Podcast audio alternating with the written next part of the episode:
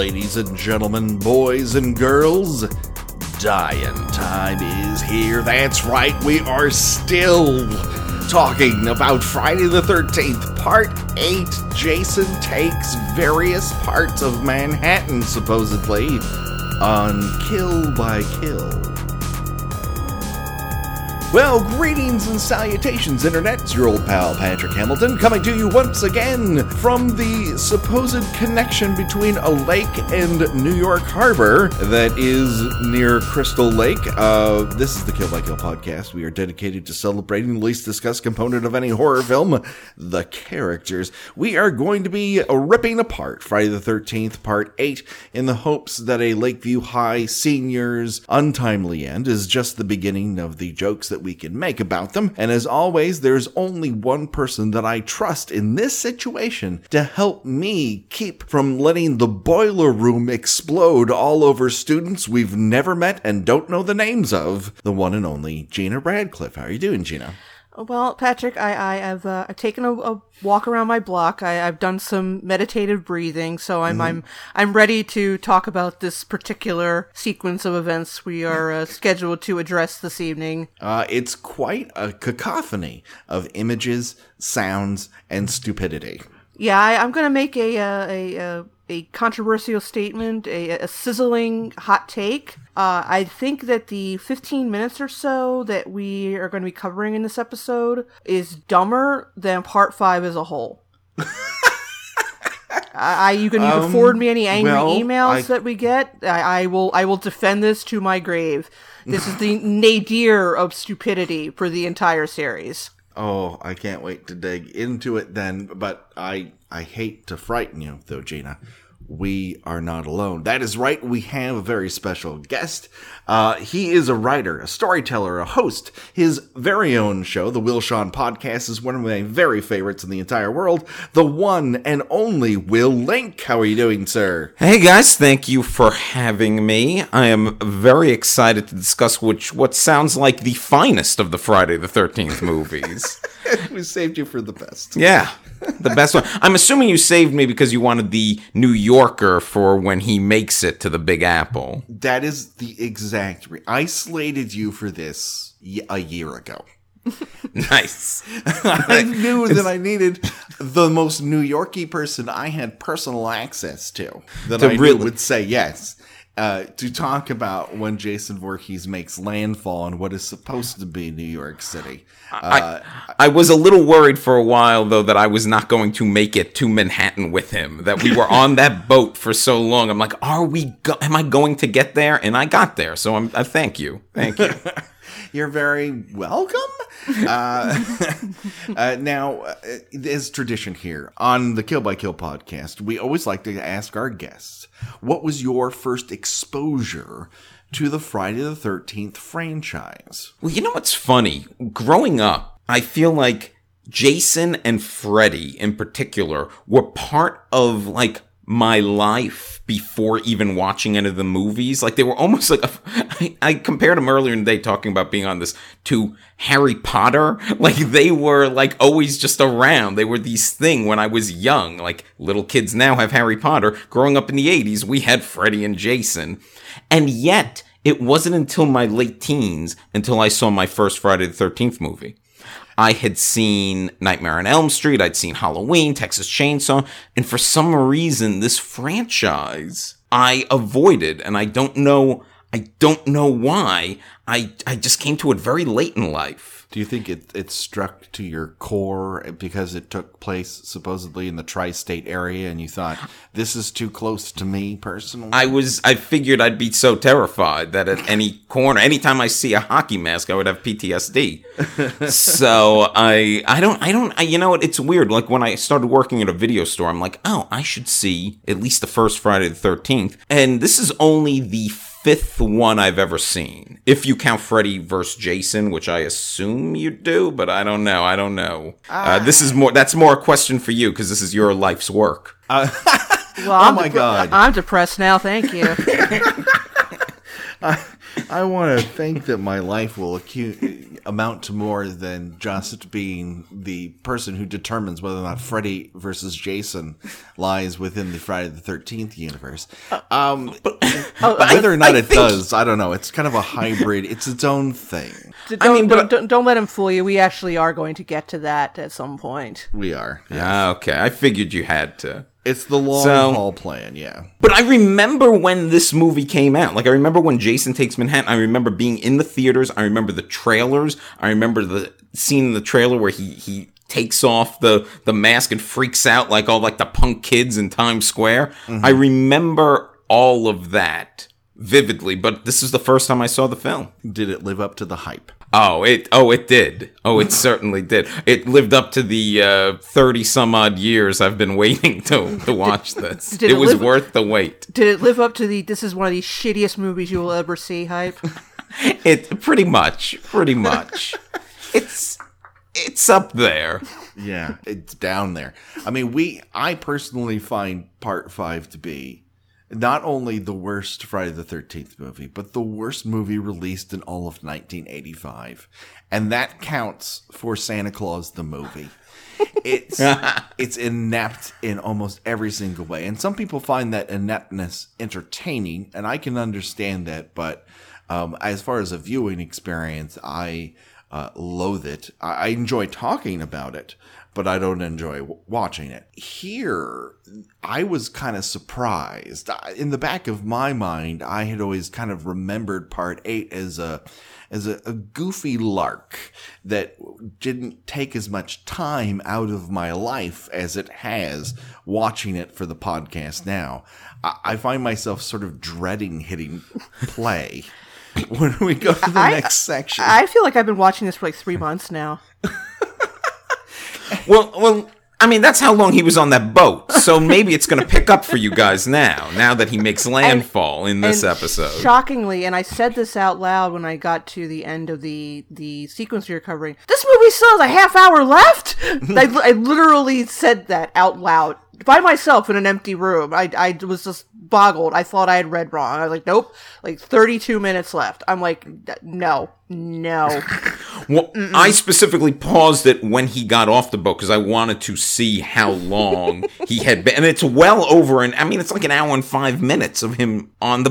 I, I don't know why. They clearly wanted to make Jason on a cruise ship instead of Jason Takes Manhattan. So why didn't they just make Jason terrorizing like a carnival cruise ship instead? weirdly enough, what we have learned is they originally did write a script and and want to make Jason Takes Manhattan, where the entire movie, almost with the exception of the cold open, which would get him to the shores of Manhattan, it would all take place in New York City. And they took the script to Paramount and they said, "This is great." Uh, you can make it for like uh, two dimes that you rub together so hard that it sparks electricity, and that will run the lights. And they said, "Well, we can't, we can't possibly do that." And they're like, "Oh, well, we have a perfect solution. This cold open thing where he's on this boat." You make that the majority of the movie. You have like a one set location. And then you can film a lot of the exteriors in you know, Vancouver, and then you'll have, you know, this $20 to shut down uh, Times Square so you can have this one sequence to prove that Jason was, in fact, in Manhattan. And that's where it all came from. They just. They made something out of nothing, and that's why a lot of this has a has a sort of like they've thrown caution to the wind. They don't care about continuity. They just make Jason do whatever the fuck they want because they weren't supposed to make this movie. They were supposed to make another movie, and they just were worked this up on the fly, like over lunch. They sketched it out on a bar napkin.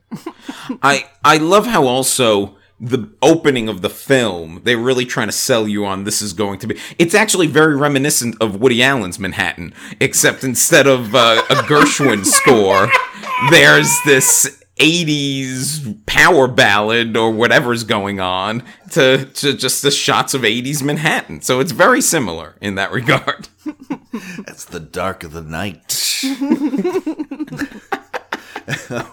yeah, that radio DJ is a real piece of work. Uh, he's an individual that does not exist in um, New York radio, which at the time would have been the premier place to be on the radio in the entire world.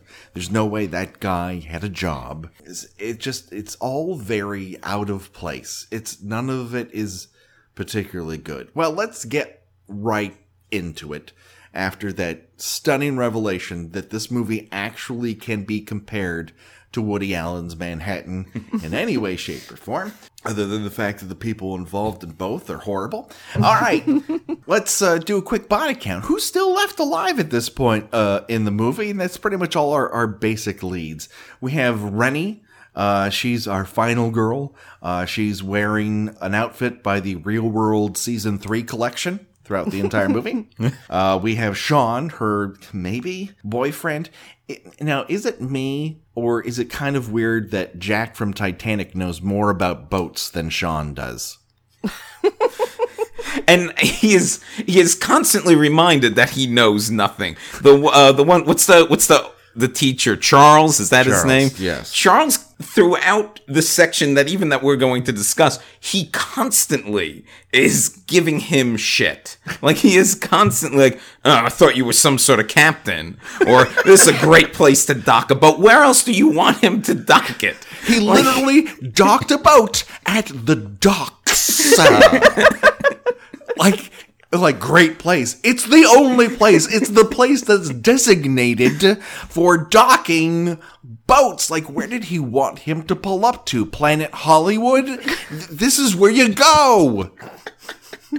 You you can't pull up to the bottom of the Brooklyn Bridge and are like, let's scale this brick wall here and get into Manhattan. Well, well, one of the many things that, that troubles me about this this movie and its continuity and its dedication or lack thereof to anything resembling reality is every single character. This appears to be the first time they've ever set foot in New York City, and and Yes. they're, they're from New Jersey, and and a now, like I said, I, as I've mentioned numerous times, I grew up in southern New Jersey, not very far from where Camp Crystal Lake is supposedly located. But if you, it's it's pretty much a rite of passage that by the time you are ten years old, you take that day trip up to New York City and you go look at Rockefeller Center and you go look at the Empire State Building, and your dad complains about how expensive everything is, and I just just particularly the way Julius is just gleefully singing New York, New York, and just, you know, uh, uh, delighted at seeing the skyline li- li- like he's never seen it before in his life.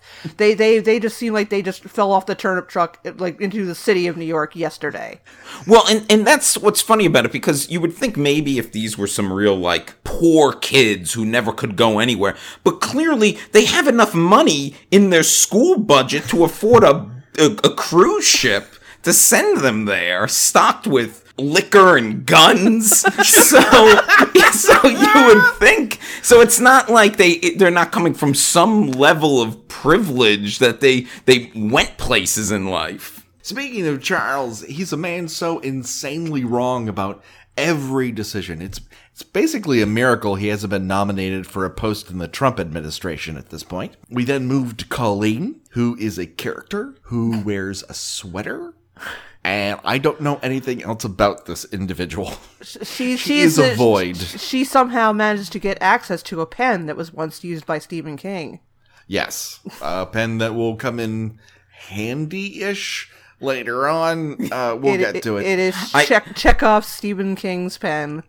I mean, the second she was given that pen, I think she was told to like put it to good use. Yes. I I knew what would happen with that pen. I actually wish something bigger had happened with that pen. like it had some sort of uh, James Bond like Q device inside of it that she could. have I don't know, or saved it for like the final scene of the film. You Right. know, like oh, I guess we'll get to it. Well, that's the thing. What this movie could have been if it had been all Manhattan. What if the big setup for both the pen and the and the necklace that she's given was that they escape Jason to the Statue of Liberty. They climb all the way up inside of it, all twenty two stories, I believe is how it's put Yep. in the movie. And then we have this whole saboteur like Alfred Hitchcock fight on the top of it where Jason is then stabbed in the eye and he falls to the bottom of it. And you're like, hey, well, you set up like a couple different things and then you pay them off. I would be much happier that way than the insanity of how this movie ends, which we can't even talk about because we're not anywhere close to there. We're a full half an hour away from this fucking thing being over. And then we can't forget Julius. He floats like a butterfly. I don't know if he stings like a bee, but it's good that he floats because he gets tossed the fuck off this boat real fast. Um, and that's about it. So we pick right back up again, and Captain, you can never never do anything right in my mind. Bridge. Uh, and uh, that's where things have taken a turn from bad to Suspiria lightning, and everything has gone red and blue, and it no one knows where they are. Sean cannot steer the boat, nor can he navigate it, and Charles is just taking up his father's mantle of telling Sean, "You suck at this boat thing." Do, do they ever establish why Charles doesn't want Sean with Rennie? Do they ever establish that at all? Did I miss that? Did I tune out? Because he's really against the idea of him being anywhere near her. But he's also really against Rennie being on the boat. He's really against Rennie talking to Colleen. He's against Rennie existing outside of his purview. So we have this some sort of gothic, you know, watcher syndrome where you have this creepy uncle who's all up in your biz and he, she can't shake loose of this. And the only way that she's going to get out from underneath him is this ghost slash zombie is going to enter their lives. That's the only way these two are ever going to be rid of one another. Is Jason is going to come in and and and destroy their world. Well, I feel like they should have played this character either you done away entirely with the the overbearing uncle, or really amped it up to make him, you know, you the real monsters are the humans. But he just he he's played just so incompetently and just su- such a, as such a boob that his his character's motivations don't make any sense. Like I, I I just I was boggled when he decides to grab a flare gun as as the weapon that he's going to use to defend himself and his niece. To the point that he walks past a giant fucking butcher knife hanging point down about an inch from his eye, just sort of looks at it, keeps walking, holding this this flare gun that looks like you know someone a, a prop someone would use in a Thanksgiving play. Doesn't check to see if it's loaded. I mean, I would assume that it's fairly easy to see if a flare gun is loaded. There should be a flare sticking out of it. Uh, it's yeah. I, he does not have a plan. It's so crazy that he walks around like, what? What are all you boobs doing? Why aren't you listening to me? But every time you listen to what he has to say, you're like, fuck, man, you don't know what the fuck you're talking about. Why would I ever listen to you after this? I feel like this is uh, this is like kind of like cresting the wave of the incompetent principal character. You've Yes. got Ed Rooney and Ferris Bueller, and going back to uh, Dean Wormer and Animal House, just this this authoritarian figure who really thinks he has all the answers. Then he's just humiliated over and over and over again. But that character does not work for a slasher movie because if, if this was really the case, he would have been killed an hour ago. He, he, I mean, the only reason this character exists is so the audience can be satisfied when he is eventually killed. So his plan, though, is to now himself stalk around a ship to shoot a man with no evidence, to shoot a man with a flare gun? Is Well, that does not to murder him? Yes, because he does. Okay. He he believes that because this individual shouted that this undead serial killer is on the boat, that that makes him suspect number one, and the best way to bring him to frontier justice is to shoot him with a fucking flare gun. Uh, and he doesn't know where this guy is. He is officious and snippy. He's basically, you know, like that uh, Richie Rich uh, character in uh, Gilligan's Island. What the fuck is it? Thurston Howell. He's Thurston Howell without the life skills. And the, and the charm. Yes. Exactly. He's just oh, like everyone He just who has- tries to do anything. Yeah, he just has a permanent, I just sucked a lemon look on his face. Meanwhile, Uh, the other supposed adult in the room is Colleen. And when the fire alarm is struck by Jason, which is very nice of him because he could have just let the place burn down. She then just kind of looks around and suddenly transforms into a, a late period Ruth Buzzi character. it's just like she's in a silent movie. And kids, if you don't know who Ruth Buzzi is, bing it. Finger on the pulse, as always, Patrick. Oh man, millennials love my reference humor. They don't. Hey, Ruth Ruth Buzzi's making a comeback. Hashtag the buzz renaissance. Yeah. The good news is that Sean has managed to get the boat back on course. Of course, it, it, it doesn't really have an engine anymore. It's blown up. Uh, we get to see that when we see the half emoliated body of Wayne uh, down there. His face strangely uh, pallid and unsinged in any way, shape, or form. The rest of his crotch very much on fire. Uh, and then we see a very ominous looking sign that says like fuel pump. And we're like, oh no, when fire meets fuel, that's probably a bad thing, maybe. um, but then again, Jason goes, oh, let's hit the fire alarm. Why not? Because this used to be a character who would stalk people who would know their fuck style so that he could get you when you least expected it. And now he's like, you know, if I come across somebody, uh, maybe I'll kill them. okay.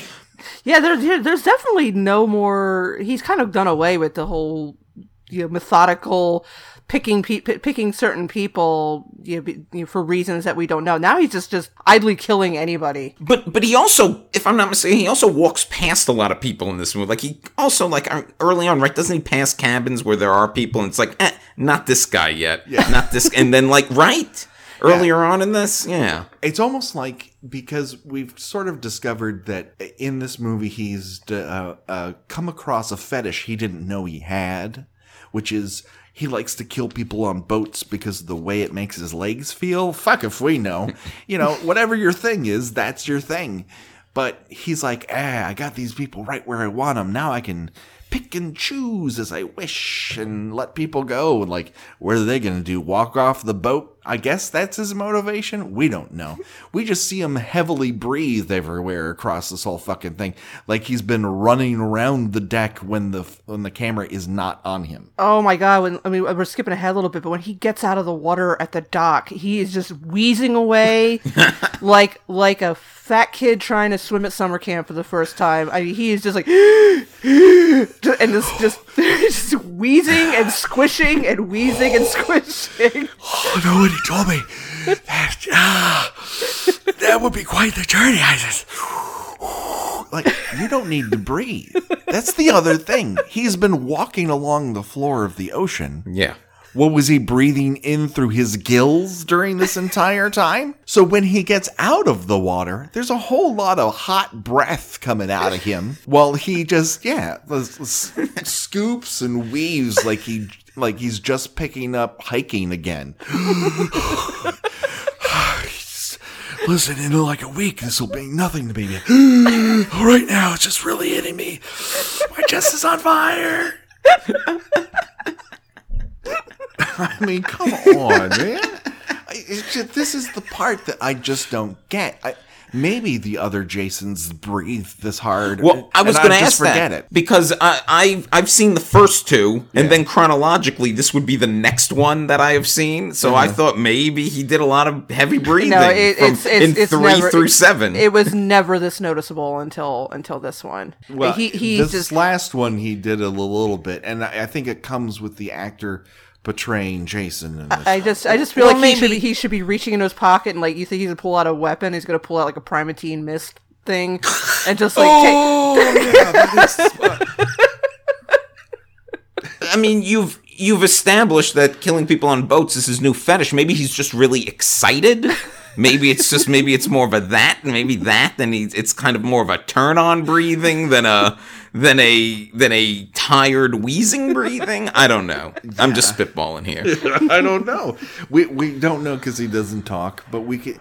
We I, what is definitely added in this one that I didn't feel was in part seven, which is the other Kane Hodder one that we had seen previous to this, was you can hear the breathing up against the mask. Like they've added that into the sound mix, which so he just sounds like Darth Vader's, you know, wimpier brother. and like at least with Darth Vader, it's like, oh, that whatever the fuck's happening under that mask, I, I don't even want to know. That that sounds mechanical and wrong. That individual should not be alive. And with this guy, you're like. Maybe he should be on some medication. Maybe he should get checked out by his doctor. he needs help or he should be on a, a, less active regime. Like he needs to hit up orange theory and just have someone help him out on the circuit let's uh, let's ratchet back here uh, just to get through the rest of this boat sinking. We have Charles stalking uh, Crazy Ralph Maritime Edition with a fucking flare gun, and meanwhile, the most supportive member of Lakeview High's graduating class is named Miles. We finally figured out what this blonde guy's name is and he's just wandering around a deck in a purple starter jacket, and he's wielding got a, an axe. He's got a big old yellow Walkman like strapped to his side too. That's right. I, I couldn't once I saw that like my eyes just kept going to that. It's like oh shit, I hope that doesn't get broken. I mean, this is at least three years after Back to the Future, and some Paramount exec is like, "No, he's got to have a Walkman. That's what kids do." well. Maybe like a few years ago, man. But like, no, no, no, no. Make it one of those all weather yellow ones. That'll be great. Yeah, so, I, Jason's really upped his teleportation game at this point, too. Oh, this is the worst. The, That's the a new thing, sequence. too, right? Oh, yes. It is a okay. very good yeah. thing. He's always okay. been a surprise killer. And while in places like part four, he's, you know, magically been upstairs, downstairs, where he hasn't passed anyone, but it's almost been explainable that he was some sort of backwoods ninja because he was raised by raccoons? We don't know.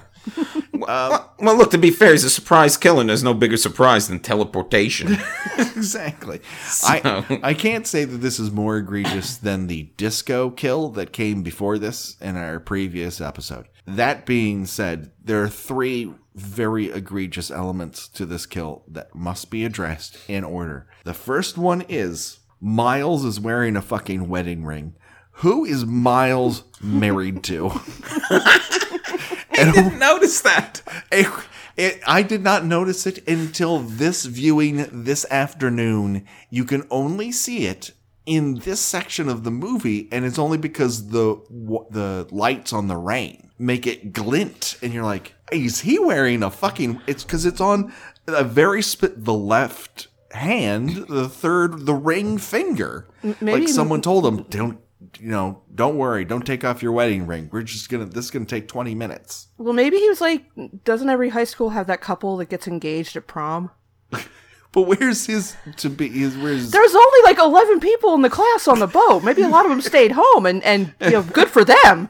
Yeah. They, Look, they I want to think that Miles is in a deeply committed relationship, but I feel like he he cannot be he is the ultimate sidekick. If earlier he's Sean's sidekick, now he's a sidekick in this lynch mob looking for Jason. Like he's a follower. He's not getting with anybody unless he, unless his beloved ordered him to get married. And he's like, "That's yeah. true. Maybe he's in. Maybe they got a real. Maybe he's a real. Um, you know, uh, uh, he's in some weird."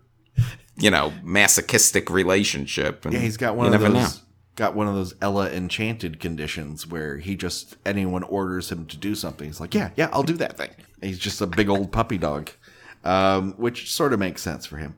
Uh, number two, Jason emerges from a corner where the camera can't see him, but Miles absolutely would have seen him.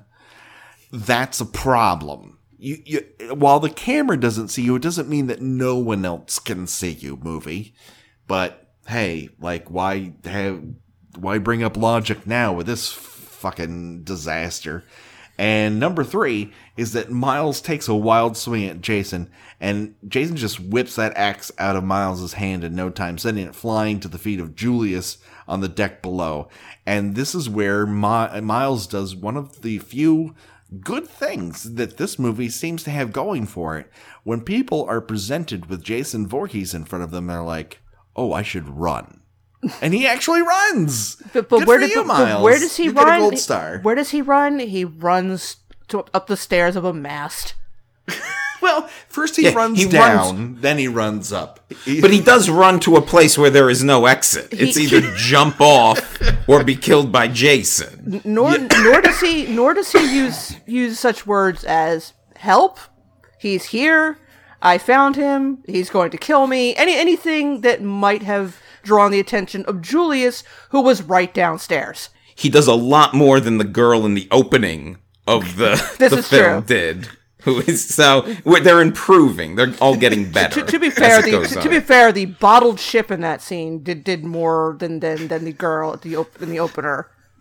I mean, she basically becomes like a wilted leaf of lettuce. She's like a turtle on her back. It's terrible. It, the whole fucking thing's terrible.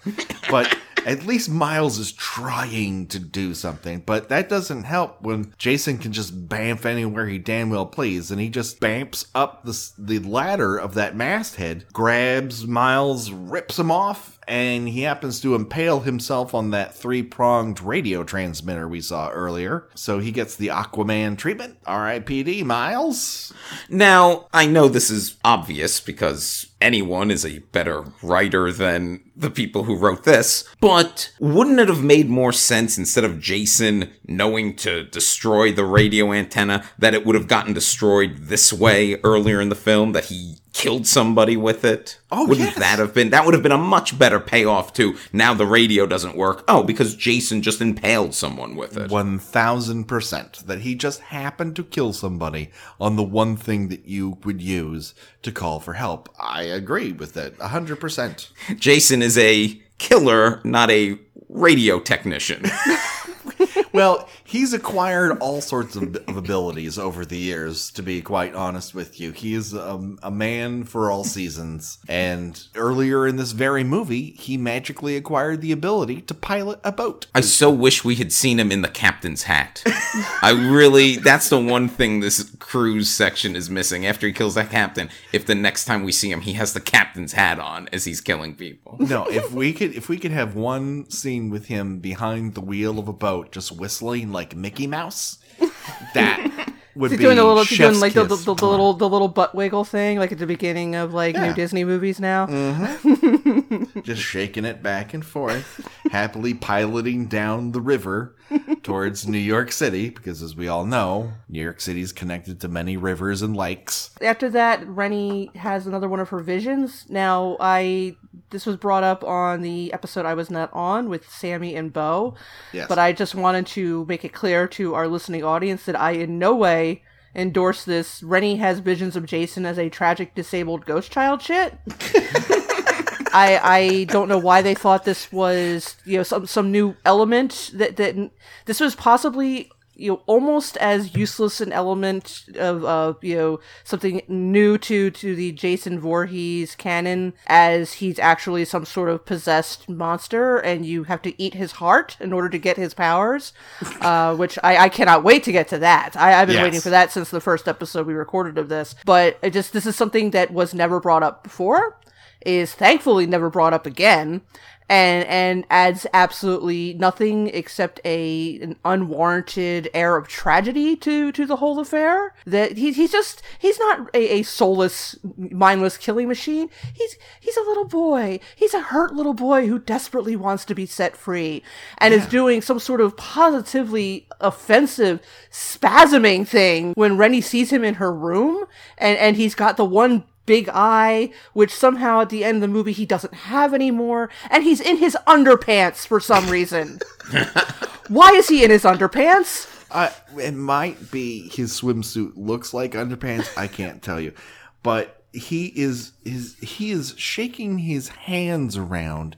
Remember when Donald Trump made fun of that one disabled reporter on the campaign mm-hmm. trail? of People were like, this is the worst thing anyone's ever done. And then several months later, that asshole became president of the United fucking States. That's what he is doing. It, it was like, oh my God. It's like they both, like, I think maybe Donald Trump saw this movie. it's so specific a movement to me. And I, like all ghosts, the ghost version of Jason doesn't tell you what he fucking wants or needs. He's just like, help me. Be specific, asshole. How am I supposed to help you? Like, what do you fucking want out of this relationship where you just randomly appear to me either as a slimy Caucasian child or slimy Korean child in one portion of the film? But either way, like, what do you and your suddenly uh, fried egg eye out of nowhere because you didn't have one when you drowned? What do you want out of this? And we don't get the answer to this because Jason headbutts a fucking portal window and then lazily paws Rennie's throat so that she can, you know, do a big grand reach around for Chekhov's Stephen King's pen and stab him in the eye, and then gruel comes out. Yes. That's, We that, don't- that is yeah, exactly and what. We're not even given the courtesy of an explanation as to why Rennie has these visions. No, what, Yeah, I, I, I mean that that just that that is honestly the most annoying thing about this movie to me because these visions seem to come out of nowhere for no reason. I don't really understand what's what's triggering. Later in the film, I know we're not going to get to it, but later in the film, she has like a vision of her past in a puddle in the in the alleyway. It's just and there's no there's no rhyme or reason to it. Well, the heroin helps because if I've learned anything true. from movies is that when you're on the horse, it really helps you a solve crimes in London during the Ripper uh, terror, or help you remember when you almost drowned and Jason touched your toes or whatever the fuck happens to her in a different section of this movie. But uh, if she just that, but that's also uh, his ghost. It's not like his actual body of a child is reaching up saying, Help me get off the bottom of Crystal Lake. Because how Yeah, would the rest of the fucking films happen? This is insane. Yes, and if she believed she saw a real child and did nothing to help him, then these people are the real monsters. well, of course, Charles is like, You didn't see a kid. Yeah. We're never going to speak of this again. You're just afraid of the water. As long as we keep you off of boats, no more ghost children will haunt you. This is his mindset now that we've kind of revealed this that he doesn't want Rennie to get on this boat because what happens if another ghost child grabs her by the fucking ankle? What the fuck is happening here? Everyone needs to talk to professionals. Charles should not be in charge of anyone. Anyone at that school, any minor, any major. he shouldn't be in charge of a flare gun in this movie, and yet he is. Kill, kill, kill, kill. Break, break, break, break, break. Hey, greetings and salutations, Internet. It's your old pal Patrick Hamilton breaking into the action ever so briefly to take care of a little business here in Kill by Kill Land. As always, we're so appreciative of when you take time out of your day and rate and review us on iTunes. It helps us reach a larger audience and lets people know that this is a worthwhile podcast that you like. So if you do that, make sure to tell us what your favorite kill is in the Friday the 13th series or any of the other films that we've covered. And then that means that we will talk about it here on the air. That's our solemn promise to you, the Kill by Kill listener. Uh, we were lucky enough to get a five star review from JS Comics. Who loves the idea behind the show, thinks it's well executed, and, and then pays the hosts of this uh, supposed podcast a very nice compliment. Um, but he his favorite or she her favorite i don't want to cast uh, gender on this there's really no place for it. Uh, my favorite uh, friday kill has to be the bashing of the sleeping bag holograms uh, in uh, jason x. You know a lot of people have been bringing up jason x lately. I can't wait to revisit it.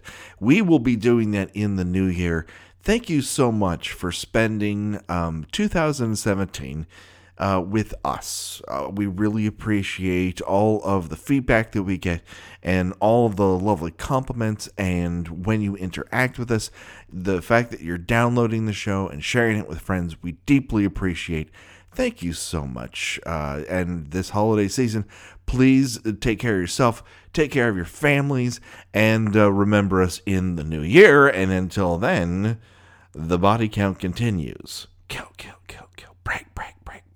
Sometime around this, uh, Jules gets thrown off the fucking boat. And we all, we get another shot of Jason heaving his chest right after he's done it. Like, oh, oh, that guy's all muscle.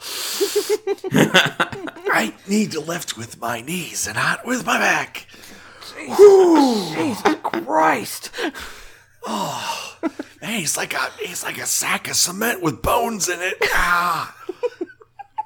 Now, when when you first saw this, I mean, did you think? I think Jules was was dead at this point. I mean- did you think when he was thrown off It's the pretty. boat? It's pretty rare that the that Jason would not hang around long enough to make sure that the work that, that the job was a good one. Yeah, but then again, we don't know how far he can see with his one good eye, and then uh, moments later, Rennie stabs maybe the other good eye. I can't tell which one's the bad eye anymore because it's flip flop from every other movie.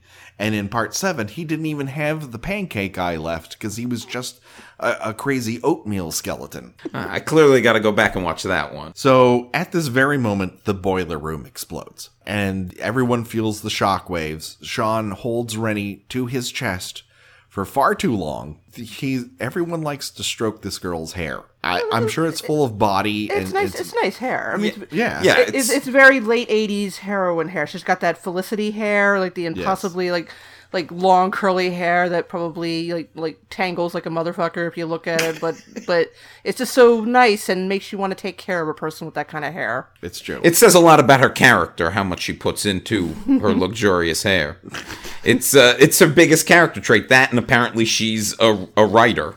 Apparently, We, we don't see we don't see her write, but, but No. she's a writer. We'll we'll take your word for it, movie.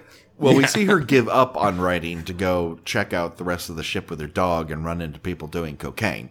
But we never see an example of her writing, nor does her being a writer save her or put other people at harm. It's just a thing. Like, the the best would have been if the movie ended and we found that she wrote the story jason takes manhattan bring it like kind of a hobbit situation So a great, you so a know? great, a great Gatsby kind of thing, where like it closes Yeah, at the end. She's at a typewriter.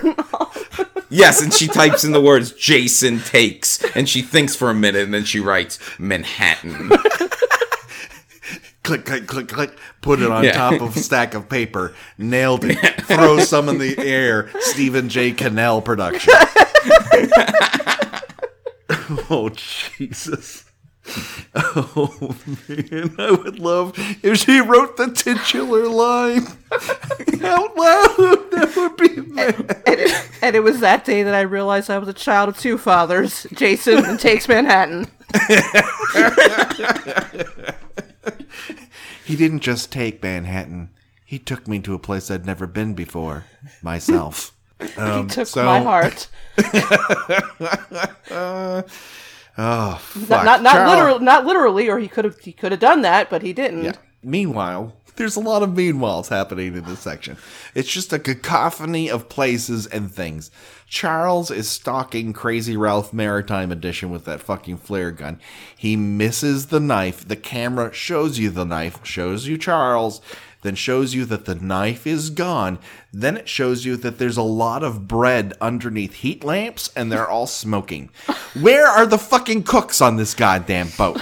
Where is everyone? You have this giant galley full of smoking bread, but we there's no cook.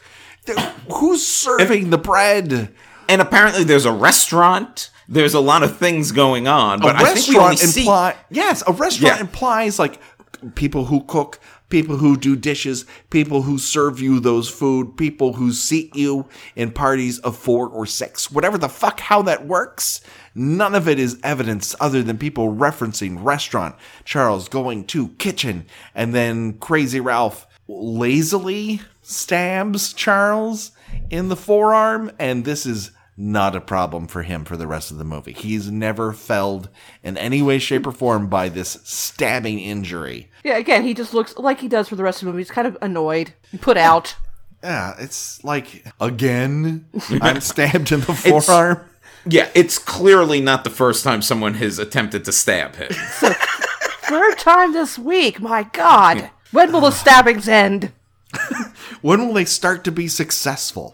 Is really the question we should all be asking. Do, do I have Holy to put? fuck, he is totally in his underwear in that scene. I- I- if that's supposed to be a swimsuit, they have done a terrible job And at projecting absolu- swimsuit on, on Ghost Jason. He's absolutely in his underpants. and he's just he's he's full of slime like he just said i don't know on you can't do that on television and just saying help me and like help you motherfucker i'm getting strangled help me Yeah, what does he need help from? Does he need to be? You know, does he need for her to climb into a time machine and go back to 1957?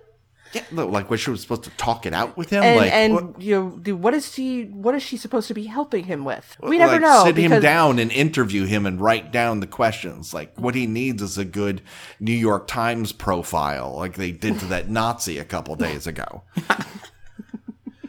Jason Voorhees isn't just an undead serial killer that you've read about. There's a lot of shades to him, a tragic backstory. he likes to, he likes he, he likes to eat a Panera bread. Like you, you think that it takes a lot of work to kill that many people. Turns out he has asthma. Have you ever thought about that? You never thought about that, you self-centered bastards. Uh, think about it, won't you? No, I won't, New York Times. Go fuck yourselves. Meanwhile, Sean grabs Rennie and says, Oh my god, we gotta get down to the engine room and figure out what exploded. And on their way there, uh oh, they hear a rumbling and a tumbling, and all of a sudden a klaxon sounds, and they are caught in the middle of a flood of ecto cooler. it's very green water that Yeah, they are yeah. trapped in. It's like it's like it's, it's like someone's like like engine block exploded and antifreeze started pouring out. Yes.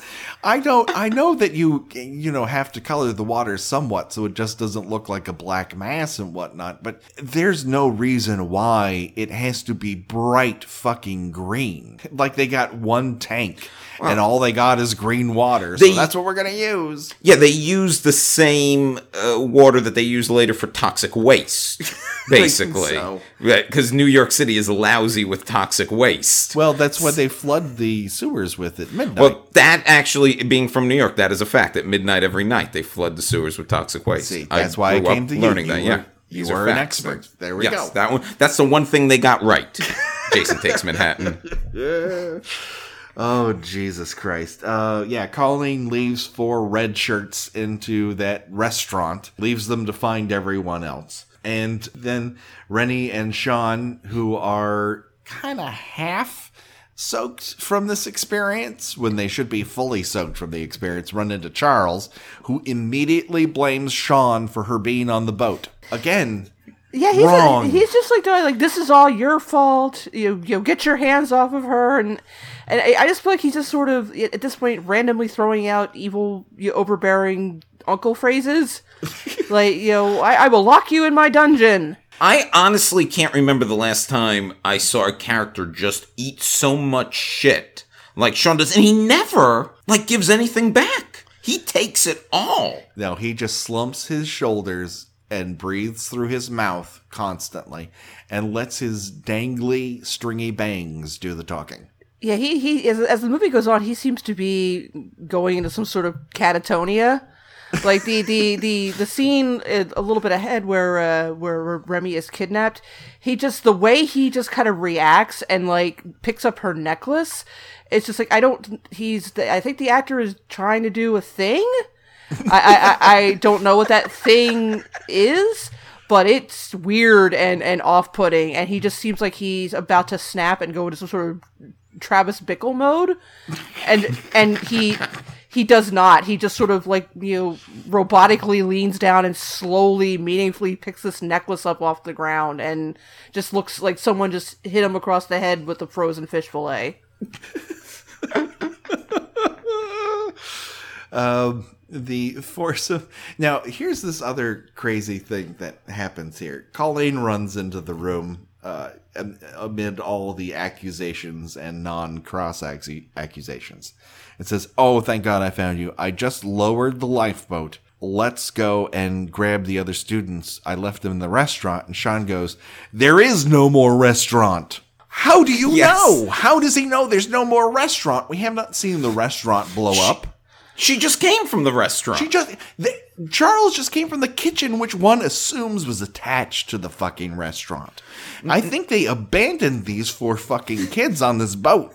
Well, that's the thing. Last last week, I, I listened to the show last week, and I, you guys had a mini debate about do the nameless students who were left in the restaurant count as kills? Yes. and I think they very much do because they are just they are left. There is no way they survive. They are just told by these terrible teachers, "Just wait here. We'll come back for you," and they never come back. They go down with the ship. Yes. Yeah, and it's but funny, does and- that count as a Jason kill? Because on in Well, my mind, he- that's Colleen and Sean's fault that they're dead. But I guess Jason put it all into motion, right? Wasn't this the plan all along? Was Does it? I don't. I don't know. I don't know. I don't know. He's- a man he's- with a plan.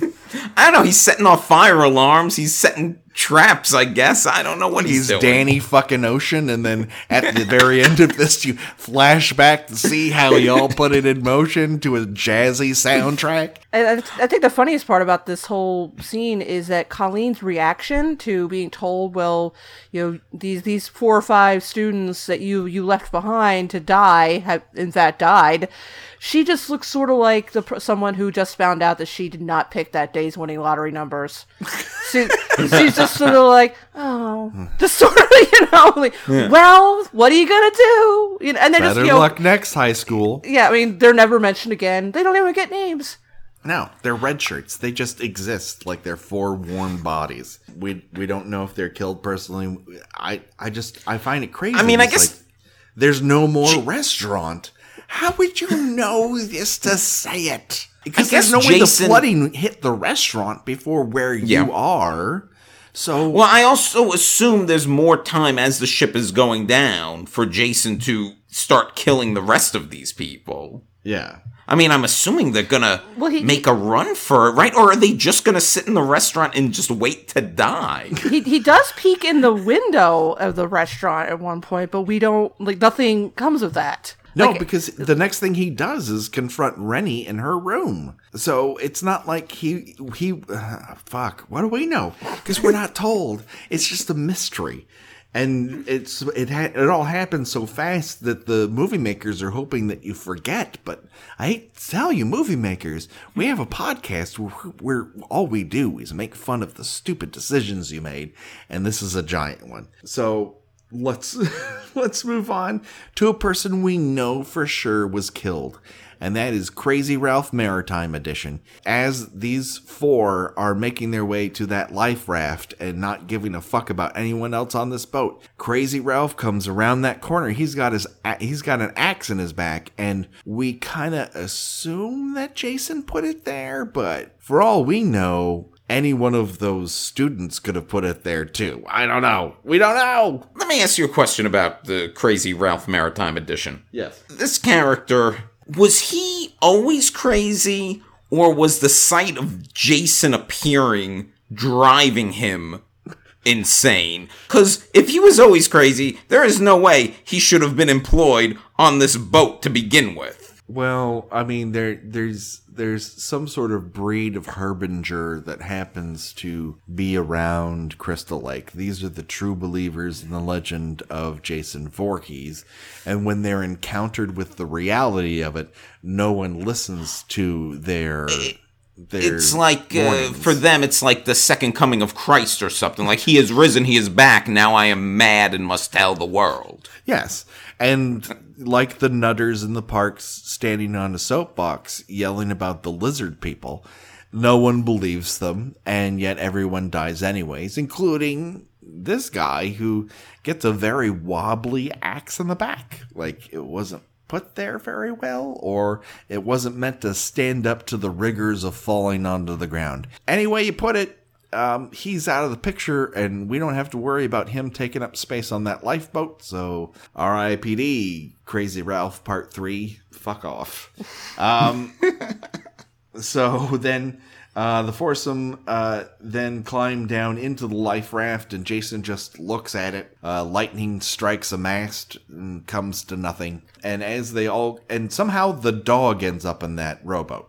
Yeah, I didn't see when that she had the dog with her. He just sort of, you know, appears there and like he like he was waiting for them. Like, hey, motherfuckers, I've been waiting in this in this rowboat for like how long? Let's move this. Along. Maybe maybe the dog is also uh, capable of teleportation, for all we know. he appears to be because he was not taken to that lifeboat when they they run into Crazy Ralph. He's not part of their crew at that point. We just see him magically appear uh, in the life raft, and the only decent Friday the Thirteenth callback occurs in this section when Julius pops out from the side of the life raft, a la Jason in the first film, and lands on the raft, and you're like, oh, um, that wasn't a great uh, jump scare. Yeah, no, and then uh, they, they are they are rowing the boat along in this fucking fog bank that that looks like King Arthur is going to Avalon. Like they're just they're just they're just out in the middle of nowhere, just just rowing through this fog, and and they're lamenting the fact that they don't know where they are and that they they they don't see any shorelines. And and you know what? If you're if you're anywhere on a body of water between New Jersey and New York, if you throw a soda can, you will hit a shoreline. I, I, I don't I don't know where they're supposed to be. I don't know where the audience is supposed to know where they, but somehow they end up you know, in the East River. So yeah. you, you are passing by many, many small and larger towns on this on this arduous mystical journey from New Jersey to New York. Well, they now, apparently rafted through heaven, is what we. yeah, that's my next question. How long are they rowing? Because I was, I don't know whether this is meant to be, but I was in the impression they were rowing for like a day. Yeah, like it seems daytime. like it becomes yeah right. It becomes daytime, and then the next night they finally row their way to New York City. Yes, absolutely. Okay. That is the impression that we're given. In the meantime, uh, Charles is very impatient about being rescued or finding land. He berates Sean, who just takes it. He just balls up that anger and he puts it away someplace very tight and very safe in the back of his brain. and he just recites some emo lyrics that he heard in the future. And he continues rowing. Meanwhile, Julius is like, don't let that motherfucker get to you. Once again, Julius, best character in this movie. Yeah. Might be the best character in a lot of the movies surrounding this movie. Yo, definitely. Julius, a good guy. Yes. He wants to take on Jason. He wants to bring the fight to Jason. He's not scared. No, why should he be? And then, of course, by the time they reach New York City Harbor, it is night yet again. Julius sings, and Charles checks his watch like he's got tickets for cats and wants to make sure he can still make that performance. well, okay, that's the other thing. Once they dock, it feels like Field Trip is back on like it feels like the idea of like everything that happened at well we made it to new york let's continue our trip let's go to statue of liberty let's go to broadway you know it, it feels like the field trip is back on. Yeah, let's let's go to this shipyard that looks like where they dropped off the ark of the covenant at, the end of raiders of the lost ark. And where apparently there are there are no guards on on duty nor no. nor are there telephones there there are no people there are no individuals sitting in, in cars huddling with other people telling them I could have been a contender. Nothing, nothing is happening in, in the shipyard at all whatsoever. It's just nothing but mood lighting and Jason Voorhees breathing very hard after walking across the bottom of the did ocean. Did he walk or did he swim? I don't know we don't get to see him. Maybe maybe he kind of waddled like Godzilla. And why wait for them to get to New York? Why not just punch his way through the ship and leave them all in the middle of this vast ocean that they're apparently stranded on? Maybe he was holding on by his whip like Indiana Jones and Raiders of the Lost Ark. Mm. I, I honestly thought I was like, because I it, I don't know why it didn't occur to me. He's like, wait, how did he get from where they were to New York? I'm like, I'm like, oh, did he like, cling to the bottom of the boat or some bullshit? And I, like, I was like, no, he swam, which is actually even worse. No, yeah, the kid who drowned. The kid who drowned again is the world's best fucking swimmer. He all swam, of a sudden. swam for at least 24 hours Yes. straight. I mean, he's, he's gonna do. He's gonna do. He's trained for like one of those uh, English Channel swims. Someone should get him on the fucking circuit. He's Mark Goddamn Spitz. And so, yeah, uh, Charles is very put out that they have landed at this wharf to dock a boat. Uh, fuck off, Charles.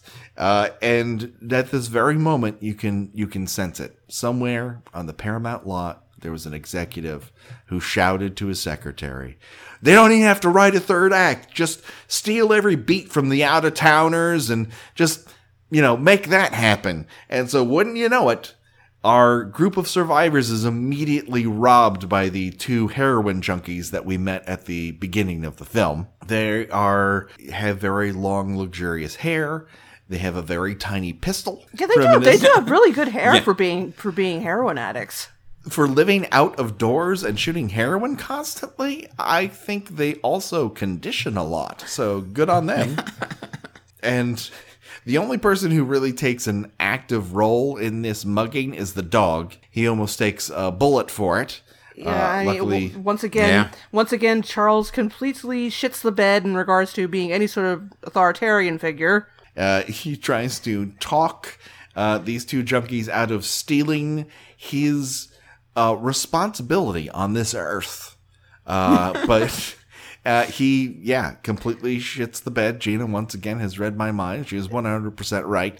And they steal her away to their favorite outdoor couch. Yeah, he yeah, Charles basically yeah. basically all but says, you know, do what you want to the girl, but leave me alone. they have well that's the thing they have taken this this girl to presumably rape and murder her and the people who care about her the most say nothing julius is the only one right who's like we gotta do something right Oh, we gotta go Julius do something the one who has no connection to her really at all is the only one who's saying we should really not let them rape and murder her Yeah, we need to track their movements so that we might um, rescue her from this situation while we find help. And meanwhile, Charles is like, da, da, da, da, da, da. let's split up. Let's all separate from one another so we don't know what anyone else is doing. Let's certainly not follow them. That's a bad idea. They said they'd kill her, and I take them at their word. They've been such gentlemen up until this point. You know, let's let's split up in this in this city that none of us has ever been to before. let's try to find I don't know some sort of could, telegraph to communicate with the authorities. Find the local constable, perhaps. So yeah. Uh, meanwhile, our our hoodlums uh, take Rennie off and shoot her up with what looks like reagent from Reanimator. Yeah, they, they bring her to the, they bring her to the rape couch, and and apparently uh, thug number one requires heroin before. Now I, I don't like to get into such unpleasantries, but I'm gonna think that if you are a heroin addict, rape is really low on your preferred activities list. Yeah, But but he Yeah. implies that he he requires more delicious heroin in in, in order to, to fully enjoy you know this, this mauling he's about to to impress upon this young lady. you know this this scene is like this classic 80s thing that as a child I remember when I was in, you know, there was the DARE program back in school, like mm-hmm. to, to keep us off drugs. It was always kind of implied that, yeah, people just come out of nowhere and like give you heroin and they'll shoot you up. And, and that's what these junk, these junkies feed into that DARE myth of they are literally like, well, let's just give her some heroin. Let's just give her the, he- like, we want to, we want to give everyone heroin. it's the myth that I was taught in elementary school happened in this movie.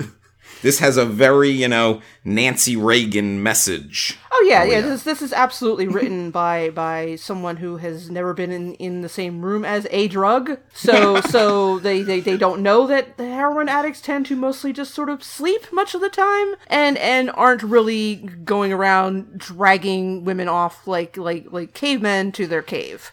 You need to be better in your portrayal of heroin addicts. This film is offensive. It, it, that, that's the crazy thing is, it is offensive. It's a, so offensive. Heroin addicts don't look good in it. So yeah, so Tweedledee's like, "Hey, Tweedledum, go down to the corner store and pick me up some heroin, my good man." And he takes off, and then the number one in charge, Junkie A number one, is all like, "Oh, this can be easier. It can be rough." It's kind of like, I don't want to hear your fucking preamble, you perv. like, I don't want any part of this. This is all gross but it's just like 30 seconds of him smiling and like no one can seem to to choke this is a weird thing but no one can seem to choke rennie properly she's either got a very thick neck or no one learned how to to grasp anyone Well, it's all that hair gets in the way. yes joe That's what it is. yeah.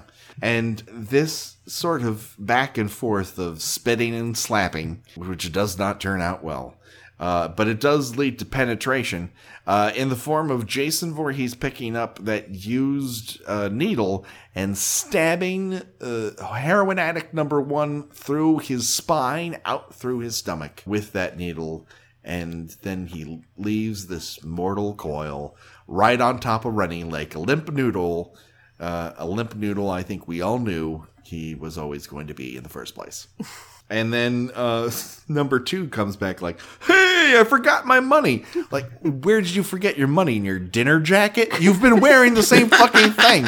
Where'd you put it down on the on the desk? He, le- Like, he, he left his wallet. where wallet. did you put it? He left his wallet in his other his other filth encrusted pants.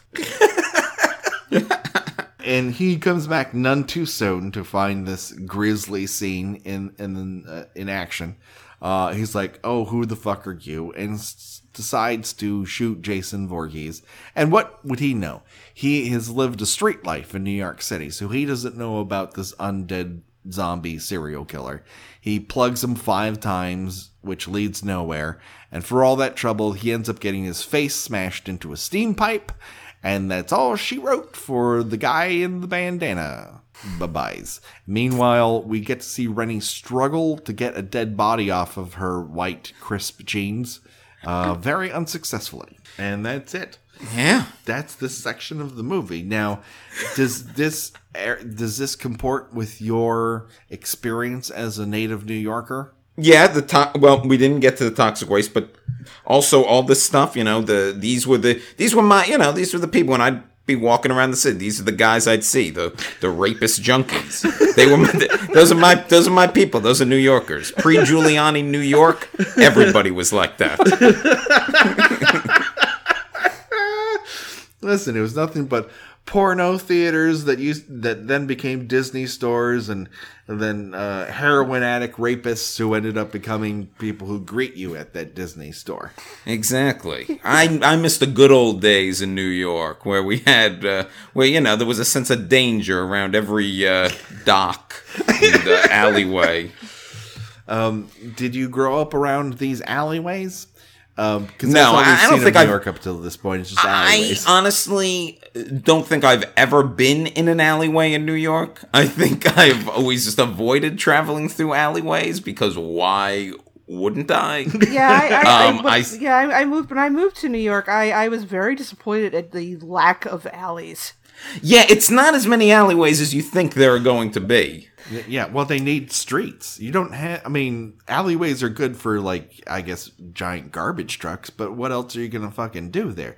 There's only room for garbage trucks, garbage, sewers where Teenage Mutant Ninja Turtles live, and that's it. And, ra- and, and rats.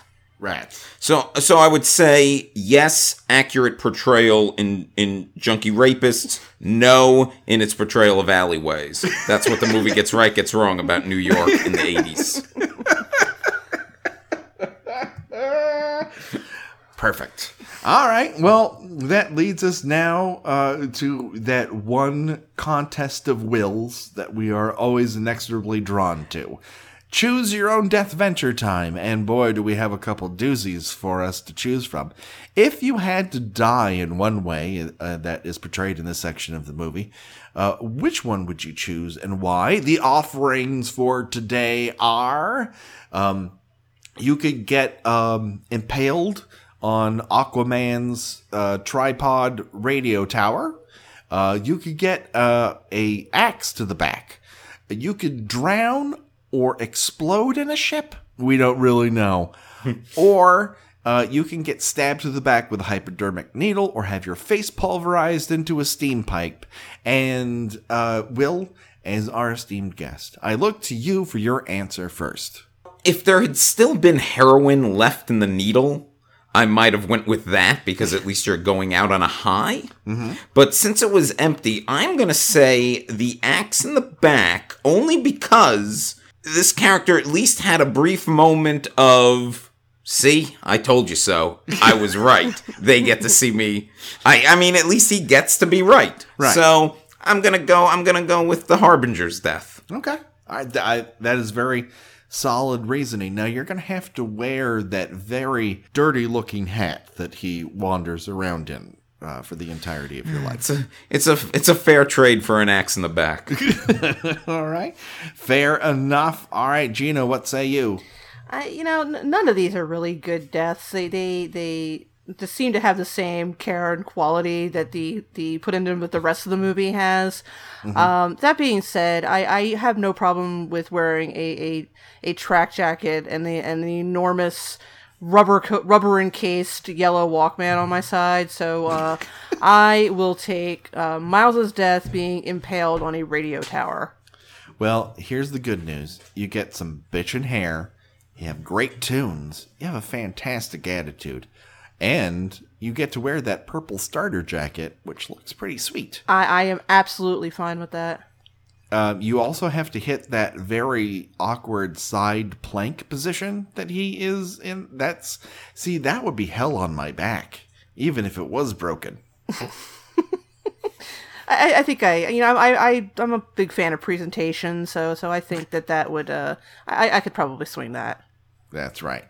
Uh, leave them uh, with a good one. Okay, well, I tell you what, I am going to choose uh, explode, drown in a restaurant because that has always been my dream. to explode, drown in a restaurant. Explode and drown, or explode Yes. and or drown, or drown then explode. Any order, as long as it's in a restaurant, then you truly know me. That's what it comes down to. All right. Well, that pretty much does it for part eight for now. Uh, but before we go, hey, Will, uh, where can people hear uh, more about you and what you do? Well, you can follow me on Twitter at the real Will Link, um, where I'll tweet about like shows I'm doing, like storytelling shows I'm doing around Los Angeles, things like that, and also my podcast, Will Sean Podcast. Spoiler alert: yes, we do. And uh, every week we break down whatever's going on in pop culture in like a uh, fun comedic way. Although recently there hasn't been a ton of fun comedic things to discuss in pop culture, we are we're pushing pushing through though. Lately, it's become the um, uh, segment each week of who has sexually harassed who. Yeah. So we're but we're pressing forward, and we're still we have good guests. People come on. Patrick, I know you have been on. Yes. Uh, uh, and we we break down the week with them. It's a great show. People should listen to it. Uh, and people should, if you're in LA, absolutely, uh, if Will is doing a show, you should be a part of it. I've done shows with him. He's very funny. He's a fantastic listen. Check him out. Hey, Gena, where can people find you on the internet? I write about 70s and 80s television at tunintonight.wordpress.com. Uh, about the time this airs, I should be just getting into the middle of my Christmas extravaganza. So if you want to hear my thoughts on a Cabbage Patch Christmas, I suggest you uh, you highly hither over to that website and check it out. Do it today. People, you don't want to be left behind on Cabbage Patch Mania. Why, people have barely gotten over it. And it happened many a moon ago. Um, is that where also people can find the Rapsittie Street Kids? That is where people can find Rapsittie Street Kids Believe in Santa. Although that went that was part of my Christmas in July theme. Uh, because why not? It makes about as much sense as Rapsittie Street Kids itself does. Um, but yeah, you can find that there as well. that that cartoon is and I, cartoon is really putting a lot on it because That that's a- being extremely charitable. Yes. It's like a nightmare five fa- five family fingers video that's that's going so crazy on YouTube right now but it's meant to be a Christmas special. It's insane um and so do it today people. Uh, you want to reach out to us at the kill by kill podcast? There's a couple easy ways to do it. First of all on twitter at kill by kill pod you have something longer than 280 characters to say and really with that many characters what could that possibly be? Don't worry there's email at kill by kill pod at gmail.com i don't know why i put two ats on there. I'll fix it in the edit or maybe I won't. Who fucking cares? uh, at Kill by Kill Podcast on Instagram, we do fun things there. If you ha- listen to the show and you like it, if maybe you even love it, there's a great way to help us, and that is to, to rate and review us on whatever podcatcher you're on, in particular Apple Podcasts. Uh, give us a five star review. Tell us what your uh, favorite kill is in the uh, Friday the 13th series, and we will read it here on the air. That is our promise to you, the listener. Um, in fact, uh, we just kind of popped a cherry uh, this last week, Gena. I don't know if I told you about it. We received our first four star ranking. Who? I don't know. They didn't review us, they just left us four stars. Apparently, they like us, they just don't love us. They, they might be one of those types of people, you know, like uh, like Paul Hollywood on the Great British Bake Off, where where you you just you, you're almost there, and then you know our, our bake wasn't quite good enough. We we, we weren't we weren't that golden that rich golden brown color he was looking for. I like the texture. I just don't. I didn't taste the flavors. You're not getting the handshake. That's what it comes down to. We we can promise you, anonymous reviewer, we will offer more flavors. We've got If the you keep us around. We've got the flavor known as Jason Goes to Hell coming up, and that that is that that's going to be a lot of flavor. That's a one uh, spicy meatballa. and that pretty much does it uh, for this episode. Don't worry, the body count will continue next time. And so for myself, and for Gena, and for Will, bye bye, everybody. Bye bye. Uh,